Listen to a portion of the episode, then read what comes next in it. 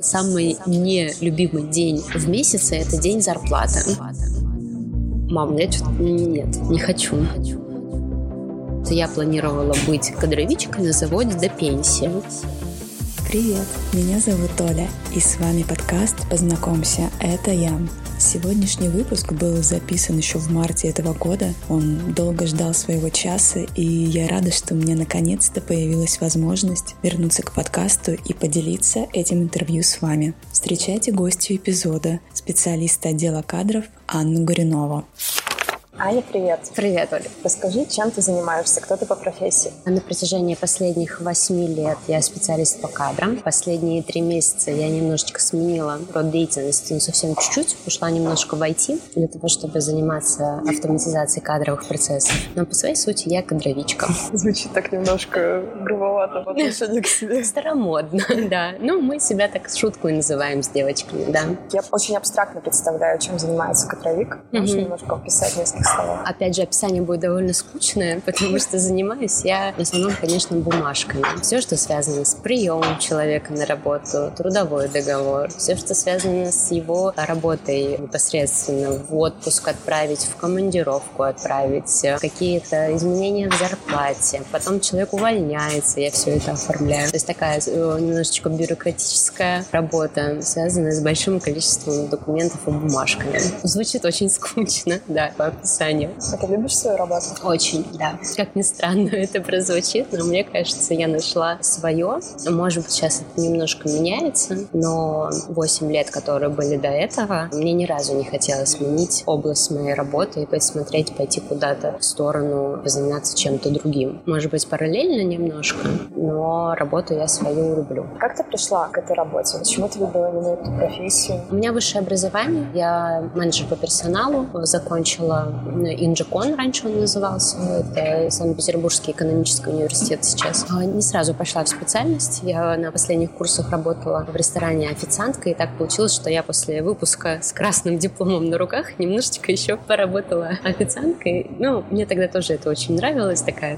свобода студенческая. И вроде нравится и при деньгах, и все хорошо. Но потом все-таки надо было поменять работу, и я прям специально искала работу в отделе по работе с персоналом. Ну, по специальности. У меня же есть диплом, красный диплом. Меня должны взять куда-то с этим дипломом. И я нашла работу в, в отделе по работе с персоналом призмы супермаркетом финским. И там не было какой-то области, которой я занималась. То есть я пришла просто в отдел по работе с персоналом. И всю работу, которую можно было делать, мне отдавали. Ну, как самый младший, как пришедший без опыта, с красным дипломом, но без, без опыта. И так получилось, что э, ну, больше объем работы был связан как раз с КДП, кадровым делопроизводством. И как-то мне так зашло, как-то пошло. И а, поэтому, когда мне предложили работу уже прям специалистом по кадрам в другой компании, я согласилась и ушла. И, собственно говоря, вот в компании Nokian Tires называется, это шинный завод, шины выпускает. Там я проработала 8 лет специалистом по кадрам. Вот, все Тебе очень... всегда это нравилось? Да,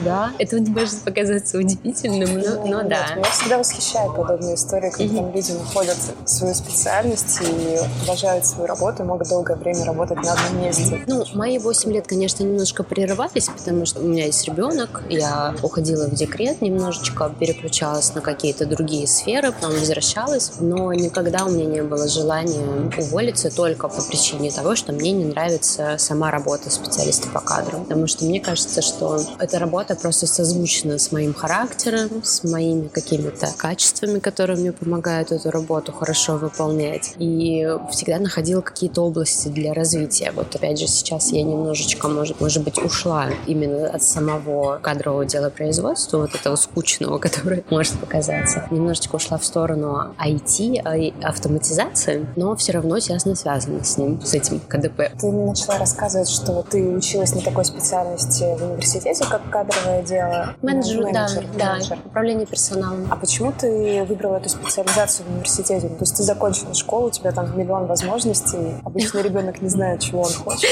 Как и все, послушалась маму. На самом деле, да, у меня история с образованием длительная, потому что изначально я хотела стать врачом. И Разные такие. Совершенно, да. Я шла, пошла прям за этой мечтой, и в пятый класс я поступила благодаря маме, сдала, сдавала экзамены в одну из лучших школ у нас в городе, которая готовит медиков. Это медицинский лицей 214, где я отучилась до середины девятого класса. То есть у меня было стойкое желание быть врачом. Все мои одноклассники, с которыми я училась все это время, практически все врачи. Вот буквально на этой неделе я попала на удаление зуба как раз к своему однокласснику. То есть у меня во всех сферах есть как бы связи, такие знакомые, что где. Но в девятом классе у нас началась прям интенсивная подготовка к первому меду, вплоть до того, что мы начали учиться по учебникам первого меда, первого курса. У нас э, была семестровая система обучения, мы сдавали сессию, экзамены, и как-то я в это немножечко погрузилась, э, во все вот это врачебное, подготовительное, и поняла, что, наверное, это все-таки не очень мое. Э, не могу сейчас сказать точно почему. Может быть, отчасти я испугалась, что какая ответственность, что я должна настолько все хорошо знать и потом уметь это еще и на практике применять, чтобы, дай бог, там вылечить человека, а не наоборот. А что я в какой-то момент сказала, что мам, я что-то нет, не хочу. Тебя мама поддержала? Да, да. Она меня всегда во всем поддерживала, за это ей огромное спасибо. И она такая, ну хорошо, давай тогда посмотрим что-нибудь другое. И я перевелась на старшие классы в обычную школу дворовую, рядом с домом, которая находится. На самом деле это мой такой отдельная моя боль, потому что я испытала огромнейший культурный шок, когда я ушла из медицинского лицея, куда люди поступали а, со всего города, со всех районов, через экзамены. Ну, то есть это прям такая... Я не могу сказать, что это элитная, да, но все равно. То есть туда люди прям стремились специально. И я пришла такая абсолютно дворовую школу, абсолютно. И, конечно, нам немножечко иначе учили нас, учеников. И оказалось, что эта школа также, ну, не совсем прям при университете, но там была возможность походить на курсы подготовительные для поступления в Инжикон. Это во-первых. А во-вторых, Инжикон у меня находился напротив дома, где я жила. Я жила всегда на Достоевской улице, и Инжикон находится прямо вот на Кузнечном. Мы вот прям вот три минуты. Вышел, перешел дорогу, ты в университете. Я такая, хм, а в принципе неплохо, ну, удобно. И э, начали искать просто смотреть, какие есть факультеты, какие есть специальности. Я такая подумала, М, я хочу общаться с людьми. Ну, значит, надо пойти на управление персоналом. Ну, как-то так. То есть я подумала, что там будет довольно много психологии какой-то, угу. как с людьми общаться, как ими управлять. Не все было так прекрасно, конечно, но в целом я довольна, потому что обучение нам хорошее дали. Но попала я, опять же, туда, мне кажется, вот пальцем в небо. Ну, потому что рядом живу. Наверное, это основной был мотив. Так забавно. У тебя не бывало периодов, когда ты уставала работать? Ты знаешь, наверное, как-то у меня очень удачно складывалось, что я поработала на первом месте работы кадровиком, наверное, года полтора, ушла в другую организацию, а там как-то все заново, все новое, и, конечно же, по-другому все это немножко. Там я тоже поработала чуть больше пол- полутора лет, а потом ушла в декрет. Это был такой, ну, своеобразный перерыв в работе, в профессии. Я отдохнула вот выше крыши. Мне абсолютно хватило. А, и, конечно, к концу декрета у меня были мысли о том, чтобы, может быть, э, ну, сменить род деятельности или попробовать какую-то э, самореализацию, собственное дело начать. Потому что я во время декрета активно тоже участвовала в разных проектах, в том числе, может быть, знаешь, школа идеального тела секта.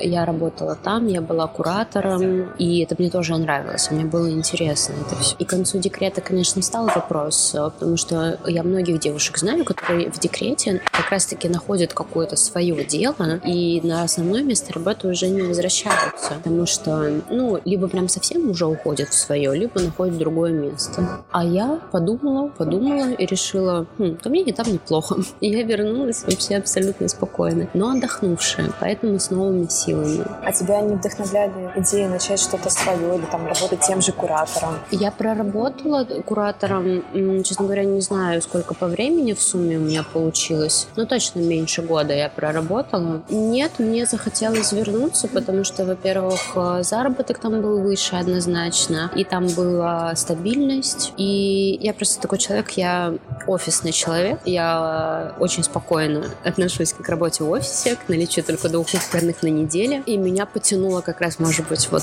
вот в этот формат вернуться. И а свое дело, у меня даже как-то особо мысли не было, наверное, чем-то заниматься. Нет, мне захотелось вернуться, да. А как ты сейчас живешь без офиса? Ты же из дома работаешь.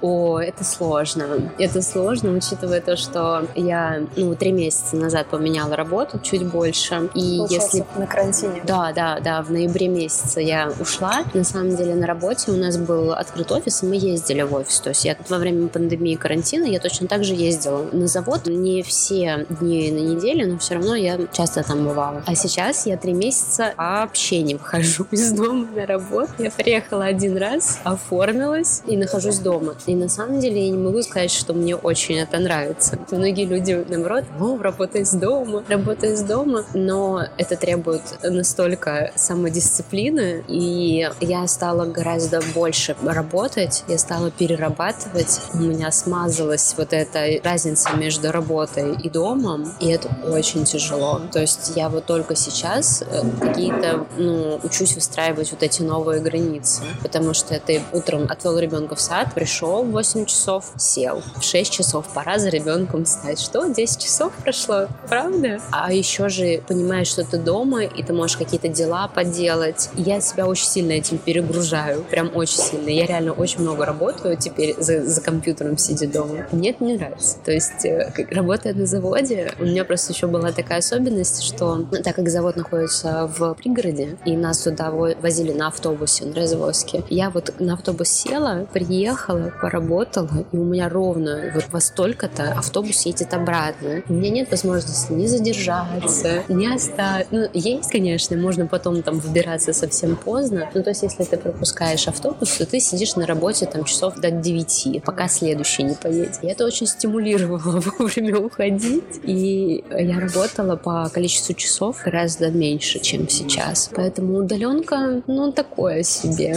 Получается дома график устраивать, чтобы отвлекаться на рабочие дела? Нет, получается, конечно, вот сейчас уже, наверное, больше получается, чем раньше. Но меня, наверное, еще спасает то, что у меня есть определенные ритуалы, там, отвести ребенка в сад, собрать ребенка из сада. То есть это у меня такое начало рабочего дня. Отвела ребенка, вышла из дома, прошлась, вернулась, работаешь. Вечером опять вышла, прогулялась, вернулась домой, все, к работе не подходишь. Но это идеальная картина. А если он дома остается? Ох, ой, это больная тема. Это... Нет, у меня муж тоже дома работает. И, конечно, мы с ним оба страдаем. Это тяжело, однозначно тяжело, потому что у меня ребенок не понимал вообще. Он болел пару раз, но он взрослый у меня уже 6 лет. В принципе, как бы он может там заниматься сам и все. Но для него это было что такое новое, что как это родители дома со мной не играют. И вот это его зудящая потребность подойти, я должна была отвлекаться в любой момент. И, конечно, у меня коллеги знакомы с ним, потому что он там может во время какого-нибудь звонка подойти, заглянуть в камеру, в ноутбуке и сказать «Здравствуйте!» и уйти обратно. Это довольно забавно, да. Не, мы стараемся его водить в детский сад, потому что иначе прям совсем все сложно. Я, тем более мы с мужем оба вдвоем, как я вот сказала, работаем. И благо у нас позволяет э, жилищный вопрос работать в разных комнатах.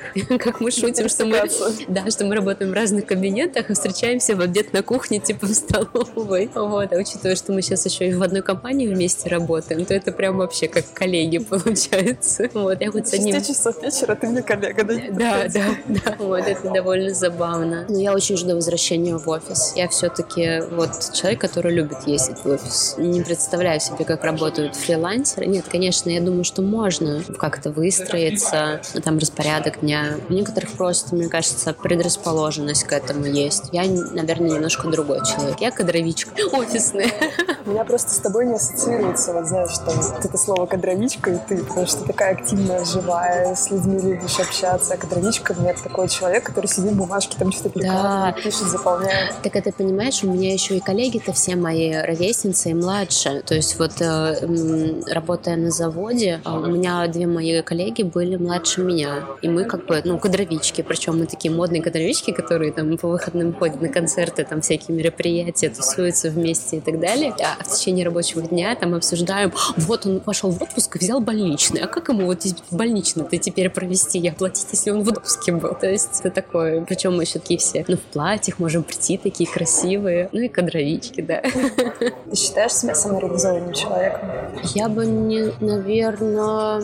Какой хороший вопрос. Мне кажется, я еще не, не дошла до той точки, где бы я могла бы сказать, что точно да. Но, в принципе, сама постановка, что я хочу когда-то прийти в эту точку, я тоже не уверена, что я хочу этого. То есть эм, тот момент, который есть у меня сейчас, меня абсолютно устраивает всем. И на самом деле вот эта смена работы последняя, это для меня был огромный шаг вперед в плане развития. Прям скачок, прыжок, взлет, прям совсем космический. И я была не очень сильно к нему готова, потому что я планировала быть кадровичкой на заводе до пенсии. Ну, если вот так по-честному. Серьезно? Да, у меня нет каких-то, не было каких-то карьерных пожеланий, каких-то, там, я не видела себя в будущем каким-то там директором отдела кадровиков. Ну, то есть я была очень довольна тем, чем я занимаюсь. У меня было э, довольно много свободного времени, чтобы реализовывать себя в чем-то другом, да, в той же йоге или еще где-то. У меня было время на семью, и меня абсолютно все устраивало. Почему ты тогда поменяла работу? Я понимаю. Потому что мне стало интересно поработать в IT-компании. Вот для меня, наверное, это главный был аргумент, который я и на собеседовании тоже объясняла, что ну, я работала на заводе, и это одна специфика. А потом ты уходишь в, в кадровичке в IT-компанию, и это такое просто день и ночь. Ну, то есть это совсем разные культуры, разное общение, стили. Я рассказываю тоже всем, что на заводе мы там «Здравствуйте, Ирина Сергеевна», ну, не прям совсем по имени но все равно очень там на «вы», уважительно. А здесь мой руководитель, который по возрасту примерно моя мама, такая, ну, Ань, мы здесь все на «ты», поэтому давай-ка на «ты» сразу, и всем пиши на «ты». Я такая, как так можно? Вы что, незнакомому человеку? А и муж тоже, я первое время писала письма коллеге «Добрый день», и у меня как-то муж увидел где-то письмо, вот мое, вот в таком формате. Он так меня засмеял, такой, говорит, ты что, какие коллеги, какой добрый день? Надо писать всем привет, там еще как-то. То есть я в какой-то такой другой мир вообще попала. Я очень люблю эксперименты. Ну, то есть э, что-то пробовать новое, когда сходятся звезды, ну, когда есть условия для этого. А так сложилось. Я не специально искала работу, я не искала перемены. Ну, то есть это вот... Само тебя нашло. Да. На самом деле так случается часто у меня в жизни. Видишь, такой кадровик, плывущий по течению. Вообще идеально. Я еще по знаку гороскопа Дева и вообще просто улет. Потому что меня и на завод тоже нашли, я не искала работу. Ну, то есть я один раз в жизни искала работу, а все мои три места, которые вот были на сегодняшний день рабочими,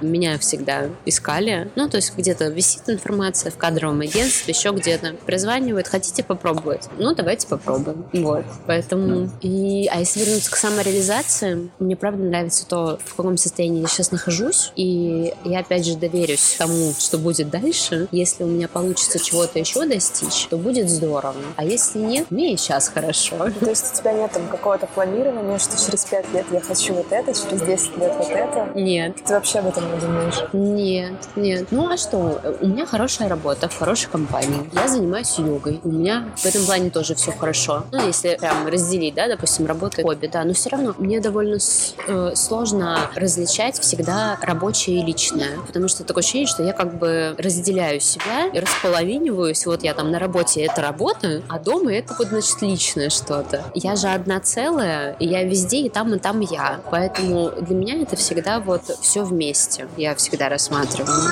И работа, и йога, и семья — это все я. Поэтому в целом, вот мы сейчас еще в квартиру в новую переехали, и теперь, слава богу, вообще все хорошо. Наконец-то. Вот, поэтому нет, я никаких планов на пять лет не строю точно. Ты открыта еще к каким-то переменам, может Да. быть, к другому месту работы? Если как-то сложится так, что будут условия для этого, да, да. Но специально искать и что-то менять, у меня пока нет желания точно. Ну, и три месяца только прошло. И мне нравится то, чем я занимаюсь сейчас здесь, нравится компания, поэтому, глядишь, может быть, мне здесь все-таки получится до пенсии проработать, как я думала, что я буду там работать. Ну, вот удивительно, да? Ну, мне кажется, люди разные, поэтому у всех по-разному. У всех свое представление о том, какой должна быть жизнь. Кому-то успех — это много путешествий и много достижений. Для кого-то тихий, уютный дом и просто стабильность на работе. Да, да, да, да. Меня как бы периодически тоже там толкали как-то. Ну, типа, ну, Аня, ты же такая активная, тебе там нужно там вот это, то. А что мне это даст? Ну, если я там прям вот поставлю себе цели, чего-то достигну. Если бы я сейчас чем-то была не удовлетворена, может быть, имело смысл. А так, если мне сейчас хорошо, ну, то есть я к этому немножечко вот отношусь тоже, эти, ну, мечты э, будущим моментом, будущим чем-то еще. Я все-таки себя к сегодняшнему состоянию больше возвращаю. И буквально вот на этой неделе мы тоже с коллегами встречались, у нас был тренинг небольшой, посвященный немножко вот всяким эмоциям, энергии. И я в который раз поняла, что, ну, он спрашивал нас, он нарисовал на полу такую шкалу от 0 до 10 и попросил каждую из нас встать э, на тот уровень самочувствия, который сейчас есть на данный момент, то есть от худшего к лучшему. И я такая смело пошла там в районе десятки, там, ну, в 9-10 такая встала, стою. А я смотрю, девочки, так, ну, мои коллеги, та пятерочка, шестерочка. Я даже как-то себя неловко стала чувствовать, что я такая немножечко так ближе к ним стала. И, а, трен, а тренер, который проводил э, это мероприятие, он это заметил. Такой, Аня, а ты зачем туда сместилась? Он такой, я понимаю, конечно, социум тянет немножко туда, но давай вот это, как бы, если ты стоишь здесь, рассказывай, почему здесь стоишь. И это меня опять вернуло к тому состоянию на данный момент, что мне сейчас очень все в кайф. И в работе в том числе. А можешь назвать какие-нибудь вещи, которые тебе не нравятся в твоей работе? Например, три пункта. Меня э, частенько смущают э, то, что наше законодательство, которому мы должны следовать, да, ну, я в своей работе как кадровик опираюсь, конечно же, на законы, на трудовой кодекс и все вокруг сопутствующее. То есть, э, если прям совсем очень грубо говорить, то моя работа заключается в том, чтобы не нарушать трудовое законодательство и чтобы компания его не нарушала. То есть, создавать такие условия, чтобы все выполнялось правильно. Но, к сожалению, трудовое законодательство не всегда в курсе того, что происходит в реальной жизни. Особенно сейчас, с учетом постоянных перемен, связанные с удаленной работой, дистанционной. Закон поменялся как раз относительно вот этой дистанционной работы только с этого года. Весь прошлый год мы как-то вот по документам пытались это оформить, там, загибая ноги с руками, непонятно как, вообще узлы вертели. Это мне не очень нравится. То есть вот то, что нужно соответствовать определенному закону, а закон немножечко всегда такой вот недоделанное такое ощущение. А если что-то еще? Мне кажется, нет. Основные какие-то моменты есть, которые в большей степени от меня зависят. Тот же самый объем работы. Ну, то есть довольно много работы. Но это не связано именно с тем, что я работаю кадровиком. Мне кажется, это у всех есть. И тут просто вопрос о том, как я распределяю эту работу и самоорганизовываюсь. Объем работы иногда, конечно, да, большой. А так, нет. Но я правда, я просыпаюсь, такая думаю, М, сегодня работаю, так здорово. Ну, то есть, конечно же, это опять тоже ко мне, что хочется всегда все делать идеально, да, что вот без ошибок, что всегда вот все хорошо. В нашей категоричной истории ошибки очень дорого стоят. Там в плане и штрафов, и возмущенных работников, если вдруг кому-то что-то там в зарплату не пришло. Там я работала на выходных, а вы мне не заплатили или что-то еще. То есть довольно часто приходится общаться с работниками вот в этом ключе. И когда ты ошибаешься, твоя ошибка влияет не только на тебя, ну то есть, например, там, продажники. Не продал, получил меньше премии. Или там кто-то еще, да. А тут, э, если ты ошибаешься, то часто страдают другие люди в компании. И это такая, ну, ответственность определенная возложена на тебя. С врачами, конечно, страшно сравнивать, но если проводить некие параллели, то есть такое, да. У меня даже на прошлой работе, в принципе, э, в моем KPI, который влияет на выплату премий, была такая строчка количество ошибок. И у нас э, максимум ошибок, которые мы могли допустить за, э, в течение года, ноль. Если было больше, то это влияло уже на размер премии. Даже одну ошибку не допускала. Ну, мы в эти ошибки включаются те, которые могли как-то сильно негативно сказываться на людях. У меня такие ошибки были. Там, например, если у нас было два человека с а, одинаковыми фамилией и именем. Различались они только отчеством. И в результате эти люди перепутались, и одному человеку пришла премия довольно большая, а, а второму не пришла. Должно было наоборот. И в результате один человек э, э, негодует, у него, значит, ничего не пришло, а у второго пришло, и он должен вернуть. Тоже не хочется, наверное. Да, и, и вот ты общаешься с человеком, которому нужно вернуть, объясняешь, как это надо сделать. Он говорит, я не могу, я все потратил, это под Новый год было уже. Я, вы что, вы меня без денег останете? Я говорю, ну простите, пожалуйста, вы же деньги получили чужие, а не свои. А по закону мы не можем просто у него забрать эти деньги, он должен добровольно их вернуть. И начинается дипломатия. Ты общаешься с одним человеком, там, с другим, это все разруливать пытаешься. И вот эти такие ошибки, которые прям сильно влияют, вот такие ошибки считались, да. И это довольно-таки, ну, влияло, создавало некий стресс определенный, если ты к этому относишься еще вот с точки зрения синдрома отличницы. Немножечко это все бывало давило. Но это, опять же, твоя работа с этим и твое отношение к этому. Ну, то есть, если ты к этому относишься спокойно и можешь быстро все разрулить, то все ок. А если паниковать по каждому случаю, то да, лучше, лучше нет. Не та профессия. Теперь буду мучиться, чем эта история закончилась. Ой, все прекрасно, все хорошо, да. Да, к сожалению, даже он возвращал частями, но он возвращал частями мне, потому что я всю свою сумму личных денег перевела тому человеку, который должен был получить. А этот человек, который, он сказал, ну давайте я по частям тогда вам сейчас, потом через месяц, потом еще через месяц. Вот я с него по чуть-чуть всю эту сумму вытягивала, потому что он решил потратить все сразу. Ну, Скорее всего, не так, понять, но да, ну может быть. Ну, то есть вот это вот такие кадровичные ошибки. Это же такое внутреннее, мы ничего не производим, мы ничего не создаем, но мы поддерживаем бизнес, чтобы он работал, чтобы люди уходили в отпуска и получали деньги на эти отпуска вовремя, чтобы люди, те, которые работают там на выходных или сверхурочно, вовремя получали деньги за то, что они работают, чтобы вообще в принципе, ну то есть у человека изменилась зарплата, и от того, как ты это все это правильно проведешь в системах, зависит от того, правильно ли человек получит деньги по итогу. А если неправильно, и ты начинаешь немножечко как бы решать вопросы. У нас с кадровичками самый нелюбимый день в месяце — это день зарплаты. Вот все радуются. О, денежка пришла на счет, отлично. А мы такие, так, давайте, значит, следим за почтой. Что, сколько у нас там? Угу. Вот, и ты начинаешь разгребать, если у кого-то, а почему мне это не пришло? А почему у меня вот так? Вот такая кадровичная жизнь. Немножечко приоткрыла, да, ее? Есть какие-нибудь еще стрессовые моменты? Или только вот, вот это напряжение, что можешь где-то там что-то не додать? Или... Да, наверное, наверное. Мне, мне вообще кажется, что любому, любой профессии и вообще любой деятельности можно обучиться, ну, кроме творческой. Поэтому, мне кажется, именно вот в плане профессионального чего-то у нас ну, не, сложно, не сложная работа. А стрессовые, да, общение с негативными последствиями каких-нибудь ошибочек, да. Ну, либо, например, там, если сотрудник считает, что его каким-то образом, ну, обидели или что, ну, каким-то образом его условия труда не, не такие, как, как ему кажется, должны быть. Он там вычислил какую-нибудь э, статью в законодательстве и считает, что вот мы должны ему, а мы считаем, что мы не должны.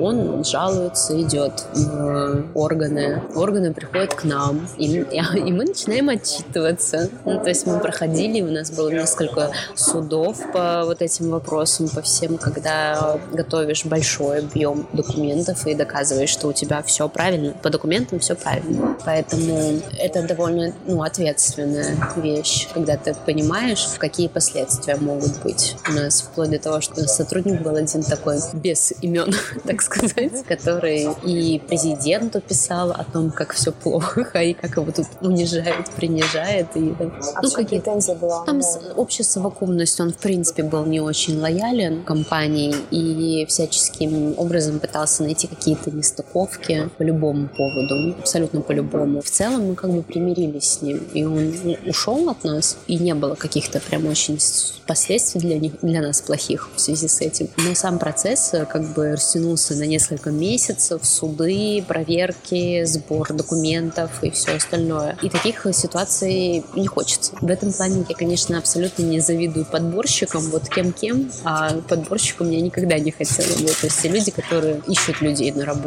Потому что если вдруг ты не угадаешь в этом плане, и если будет какая-то ну, нелояльность, прям проявляться. Потому что мы-то считали, что как бы, ну, ну девочки, ну вы такого привели, а мы разгребаем, ну, грубо говоря. Это, наверное, такой самый большой стресс. Остальное это все опять же изнутри. Я должна все делать идеально, и вот это вот все вовремя, идеально. И вот, ну, это к психотерапевту надо сходить на пару терапий, по-другому посмотреть на это, на все. Что самое любимое у тебя в твоей работе? Наверное, опять же, общение с людьми.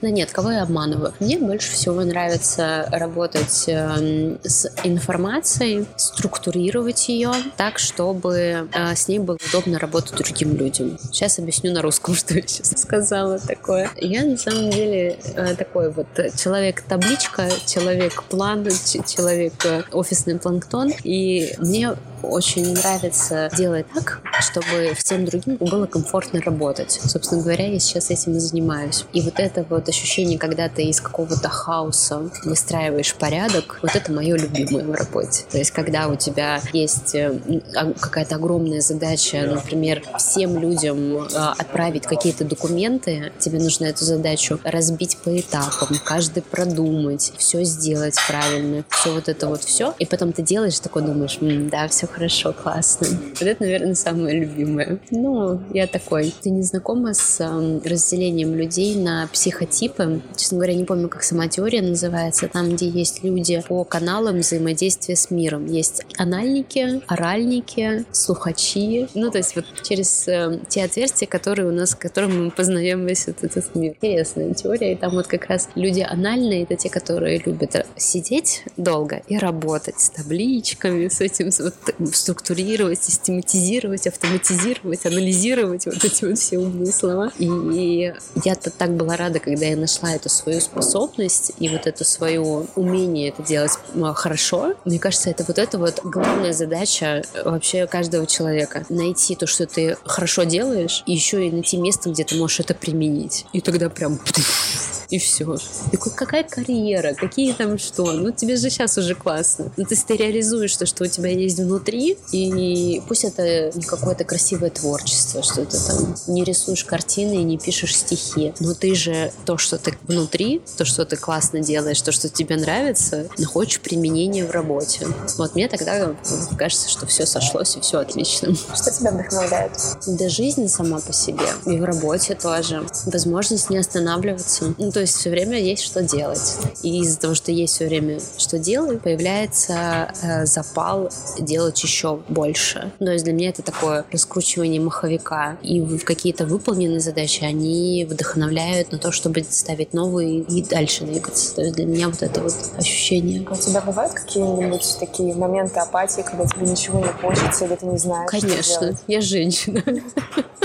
Конечно, есть. Ну, есть, конечно. Но мне кажется, это тоже норм. Ну, нормально. Ну, это такие волны мотивации. Иногда на спад немножечко. Мне кажется, в этот момент надо дать себе побыть в этом состоянии, ничего не делать, не, не, не насиловать себя, не ругать за то, что, господи, вообще ничего не могу, не хочу. Мне кажется, это нормально. После таких ощущений, по крайней мере, у меня э, часто бывает, если я дам себе спокойно побыть в этом, не наказывая себя за это, после этого чувствуется подъем наоборот. И вот тогда уже на волне прям все можно сделать. Иногда как бы не хочется. Ну, там, на маникюрчик сходить, ну, за собой поухаживать, книжку почитать, дома поваляться. А потом чувствуется опять подъем. Все, опять на коня и вперед. Как этот мужчина из Old Spice, не останавливающийся из рекламы. Ну, там такой э, накачанный мужчина, который все время то на коне, то еще где-то не может никак остановиться. А есть что-то, в чем бы тебе еще хотелось развиваться? М-м, нет. Ну, то есть так, чтобы я вот прям сейчас тебе четко ответила на этот вопрос, я не могу. Ну, я за тобой наблюдаю на йоге, например. Мне кажется, ты так интенсивно идешь в практики. У меня какая-то ассоциация была, что ты, может быть, преподавателем хочешь стать йоге. Может быть, где-то внутри меня сидит такое желание. Мне кажется, я была бы неплохим йога-тичером на самом деле. Ну, так, если посмотреть, потому что, ну, у меня был опыт кураторства в секте, я точно так же проводила там тренировки, тренировала людей и все остальное. Но, признаюсь, вот как говорит Катя, наша Катя, ты начинаешь преподавать, когда ты уже не можешь не преподавать. Вот мне кажется, что это очень круто описывает в принципе. То есть ты, когда начинаешь чем-то заниматься новым и какие-то еще там пути самореализации ищешь, когда ты уже не можешь этого не делать. Пока у меня такого ощущения нет. Ну, то есть мне сейчас комфортно в том, что я углубляю свою практику, сама прохожу курсы, езжу на туры, и все это проходит через меня, и потребности дальше это передавать у меня пока нет. Но зарекаться не буду. Может быть, когда-нибудь. Но не в ближайшее время. Нет, планов таких точно нет. Ну и, собственно говоря, как и в работе. Ну, то есть я пока никаких планов не строю. В текущем моменте жизнь полностью настоящая. Да, да. Мне кажется, это прям кайф. Я не самый мотивирующий, вдохновляющий человек. Такие, знаешь. На самом деле, меня очень вдохновляет твоя уверенность в том, что тебе нравится то, где ты сейчас находишься, и такое спокойное отношение к этому, что там тебе не надо больше, выше, дальше, сильнее. Есть такое ровное спокойствие, удовольствие. Это тоже интересно, как к этому прийти можно. С помощью йоги и терапии с, со специалистами. Я тоже шучу на эту тему всегда. Потому что, ну, я же росла типичной звездной девочкой-отличницей, у которой перспективы должны быть просто вжух. Может быть, я отчасти и на перекор всегда шла этому, потому что не, не дура. 11 класс на все пятерки, красный диплом по окончанию университета, высшее образование, э, потрясающий там трамплин в этой жизни для того, чтобы делать там высоты и так далее. У меня просто э, тетя, э, она директор по работе с персоналом, и вот она говорит, Таня, я не понимаю. Ну, я не понимаю. Ну, почему ты до сих пор еще там где-нибудь не руководитель? Ну, у тебя же прекрасно есть, у тебя такое прекрасное образование, хороший опыт. Ну, так иди, давай, давай вот куда-нибудь. А мне как-то, не, может быть, как, ну, как я сказала, такое немножечко противостояние тому, что от меня ждали многие там учителя и преподаватели. Диплом ждал от меня каких-то высот. Я такая, не-не-не-не-не. Ну и я не всегда смотрела на эту жизнь, как сейчас смотрю, это точно. Раньше мне казалось, что все плохо, я ничего не достигну, я вообще никогда ни на что не способна и вообще все плохо. Но йога в этом очень сильно помогает. Ну, не только практику, да, вот ту, которую понимает под йогой на ковриках, а, но и, в принципе, философия йоги, отношение к жизни через йогу. Это очень сильно помогает. Ну и я не скрываю, что проходила курс терапии, работала с специалистами. Мне кажется, это тоже сейчас в наше время абсолютно нормально и незазорно такая гигиена души, чтобы быть э, счастливым на данный момент с тем, что есть. Вот. А давно у тебя пропало вот это стремление к там, какому-то достигаторству, вот это самобичевание? Мне кажется, я начала перестраиваться э, после рождения ребенка. Ребенок вообще перестраивает всю жизнь, признаюсь, потому что, ну, на самом деле, очень, очень многому он меня научил и учит до сих пор. И мне кажется, что если понимать ребенка, понимать вот своего ребенка а, и видеть то, чему он тебя учит, можно просто в космос улететь со всеми теми выводами, которые ты делаешь. В тот же момент у меня случилось, по-моему, через полгода после рождения сына я пошла как раз в секту. В секте тоже очень много связано как раз-таки не столько со спортом и питанием, но и отношением к жизни, к себе. Такие закладочки были сделаны там. После этого у меня случилась любовь э, с йогой, и как-то параллельно, примерно тогда же у меня была первый курс терапии групповой. И вот, видимо, как-то все это сошлось, что в тот момент я прям очень сильно начала пересматривать вообще свое отношение ко всему. Ну, я бы не сказала, что расти, но меняться очень сильно. Вот, наверное, где-то пять лет ушло на то, чтобы сейчас я могла с гордостью сказать, что я довольна всем, что у меня сейчас есть, и не строить каких-то грандиозных планов впереди. Как ты думаешь, что мешает человеку быть счастливым? Да у каждого свое, наверное. Тараканы в голове, у каждого они свои. Мне кажется, тут однозначно сесть и признаться самому себе, что тебе мешает быть. Ну, то есть вытащить из себя что-то вот, вот это, то, что тебе мешает. Честно взглянуть на это и понять, как с этим быть. Вот как только признаешься себе, потому что я раньше тоже не, не могу говорить про людей в целом, потому что, мне кажется, у каждого свое. Но когда у меня были такие проблемы, которые пришлось там решать, да, вот с помощью всяких разных методов, когда ты сама, сам себе не признаешься. То есть ты понимаешь, что как бы, может быть, что-то не то, но делаешь вид, что все норм. Ну, типа, ребят, все норм. Ну, да, там что-то, ну, норм. И вот это вот отношение, что как бы тебе хочется это убрать как-то подальше в себя. И типа, все, все хорошо, все норм. А на самом деле это не, не так. И вот первый шаг, мне кажется, это признаться в том, что не все норм, вытащить это из себя, поработать с этим. И вообще знание сила. Ну, то есть, когда ты знаешь что-то, мне кажется, о себе в первую очередь, это уже прям очень много дает. Понимаешь, мне кажется, даже, ну, счастье, наверное, как самоцель, я бы тоже не ставила. Постоянно, прям постоянно жить в счастье тоже довольно сложно. Это, наверное, быть немножечко ответ. Ну, да. Ну, то есть для меня это такая, ну, другая крайность от какого-то абсолютно апатии и нежелания вообще ничего, но постоянно быть на коне, ну, тоже немножечко, мне кажется, не норм. Наверное, так.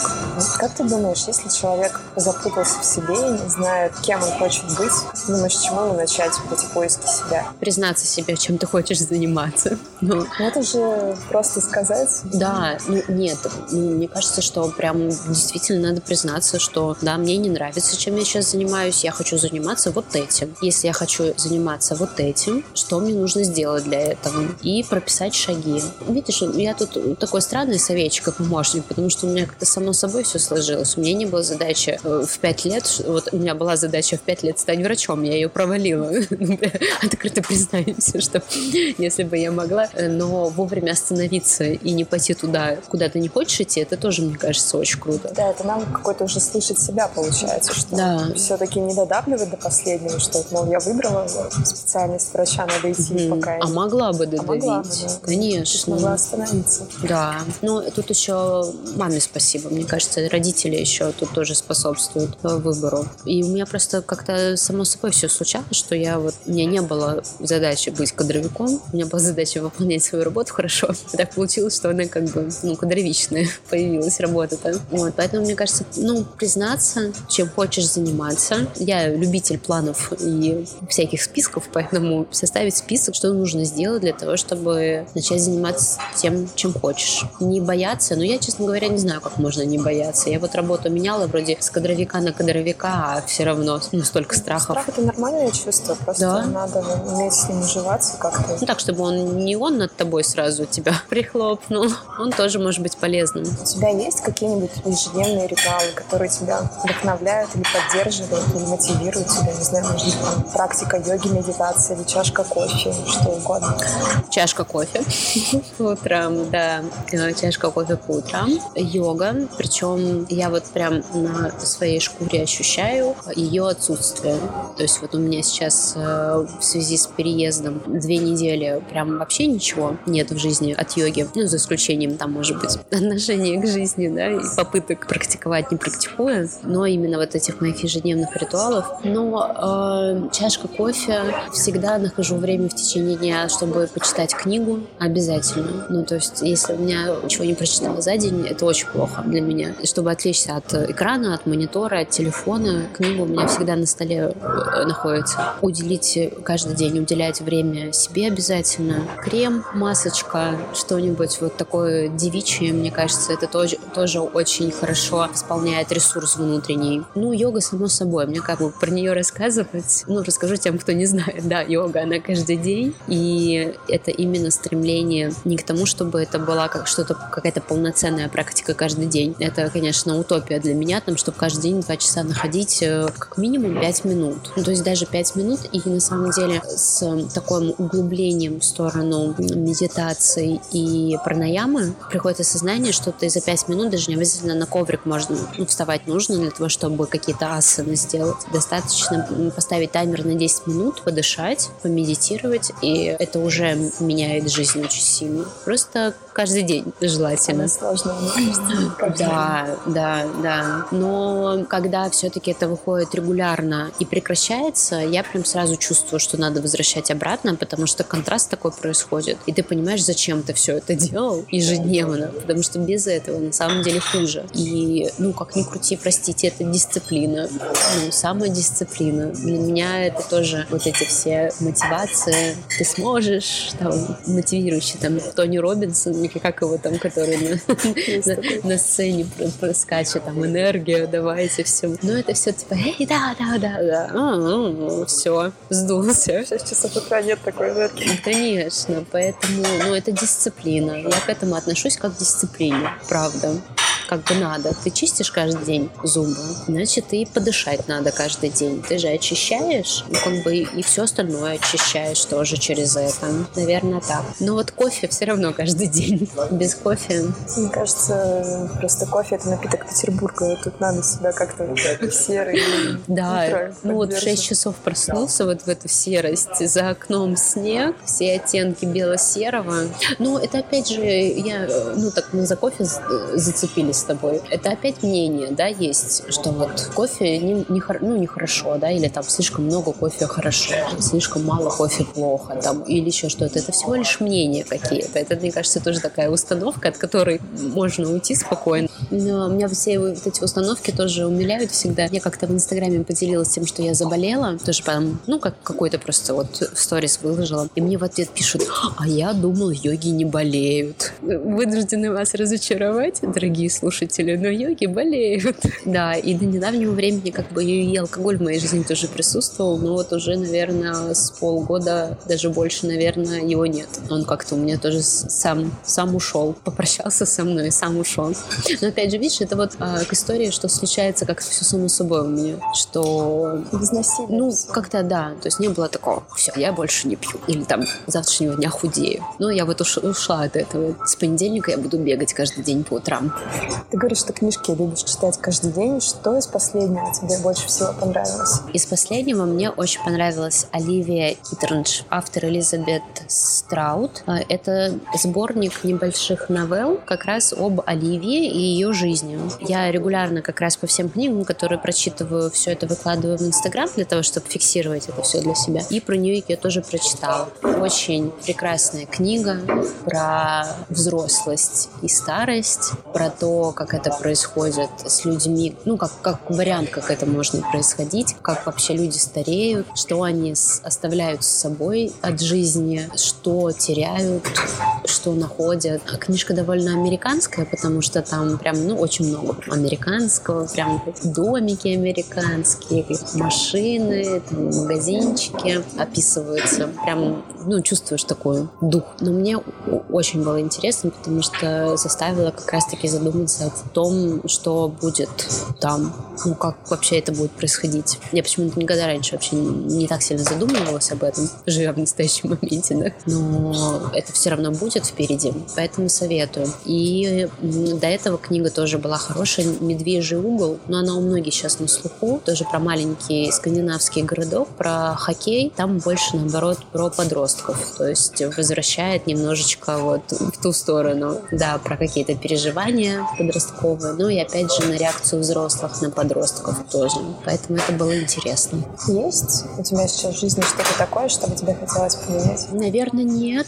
У меня нет. Если вот помечтать, то, конечно, может быть, есть что-то. Возможно, я хотела бы больше времени проводить не в Питере, а быть где-то, где более тепло, хотя бы периодически. Это, наверное, первое, что приходит в голову. Но прям так, чтобы кардинально что-то поменялось, нет. Но это опять же возвращаясь к вопросу о том, что мне сейчас хорошо. Хотела бы больше времени уделять йоге, его развитию там, но здесь опять тоже я себя притормаживаю и даю возможность себе уделять столько времени, сколько я могу, не ругая себя за это. А так, если представить идеальную картинку того, как могла бы моя жизнь сложиться иначе, чтобы я мне поменяла, то я бы сейчас оказалась где-нибудь на берегу океана после там какой-нибудь такой хорошей полу полуторачасовой практики, сидящий, медитирующий, волны, солнце, тепло, вот это все. Такая мечта каждого первого питерского жителя, мне кажется. Хотя, на самом деле, мечты мечтами, но у меня же случилось это в прошлом году, когда из-за карантина мы с семьей застряли на Бали на полтора месяца и не могли оттуда уехать. И я могу сказать, что на тот момент казалось, что как бы это как раз то, что я сейчас описываю, потому что работы у меня не было, океан у меня был,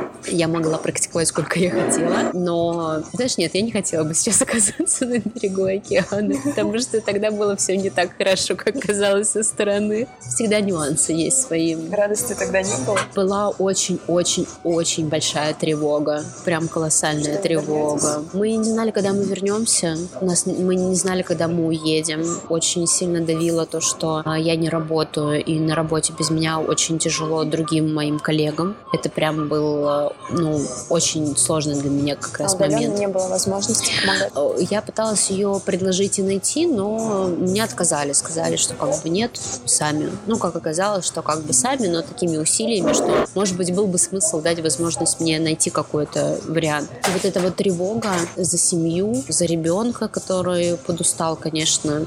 Одно дело там на три недели поехать с родителями отдохнуть. Он очень много говорил о том, что он хочет вернуться. Ему не очень там прям супер нравилось.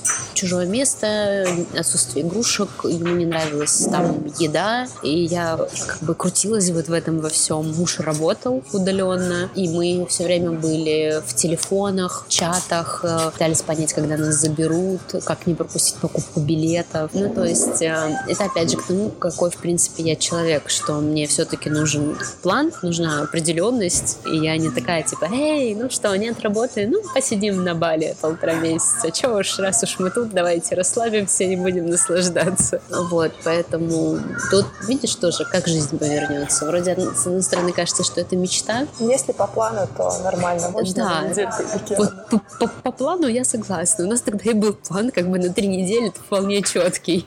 Но немножечко все пошло не по плану. Вот это, наверное, кстати, тоже такая особенность, которую я до сих ну, не могу никак э, справиться пока. Бесит, когда все не по плану идет.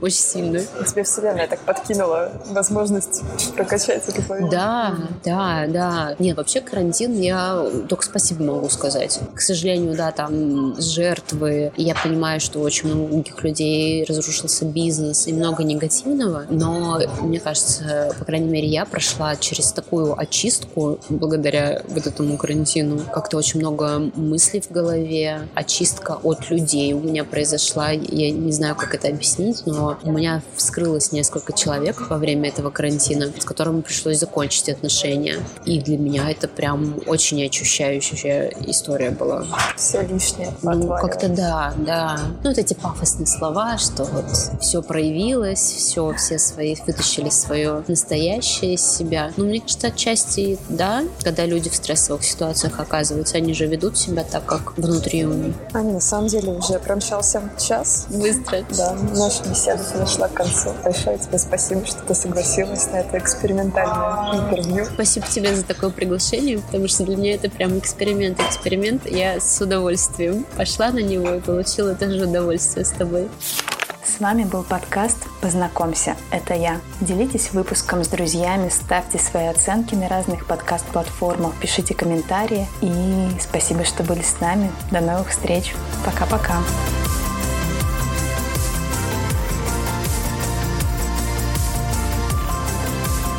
Ты считаешь себя самореализованным человеком?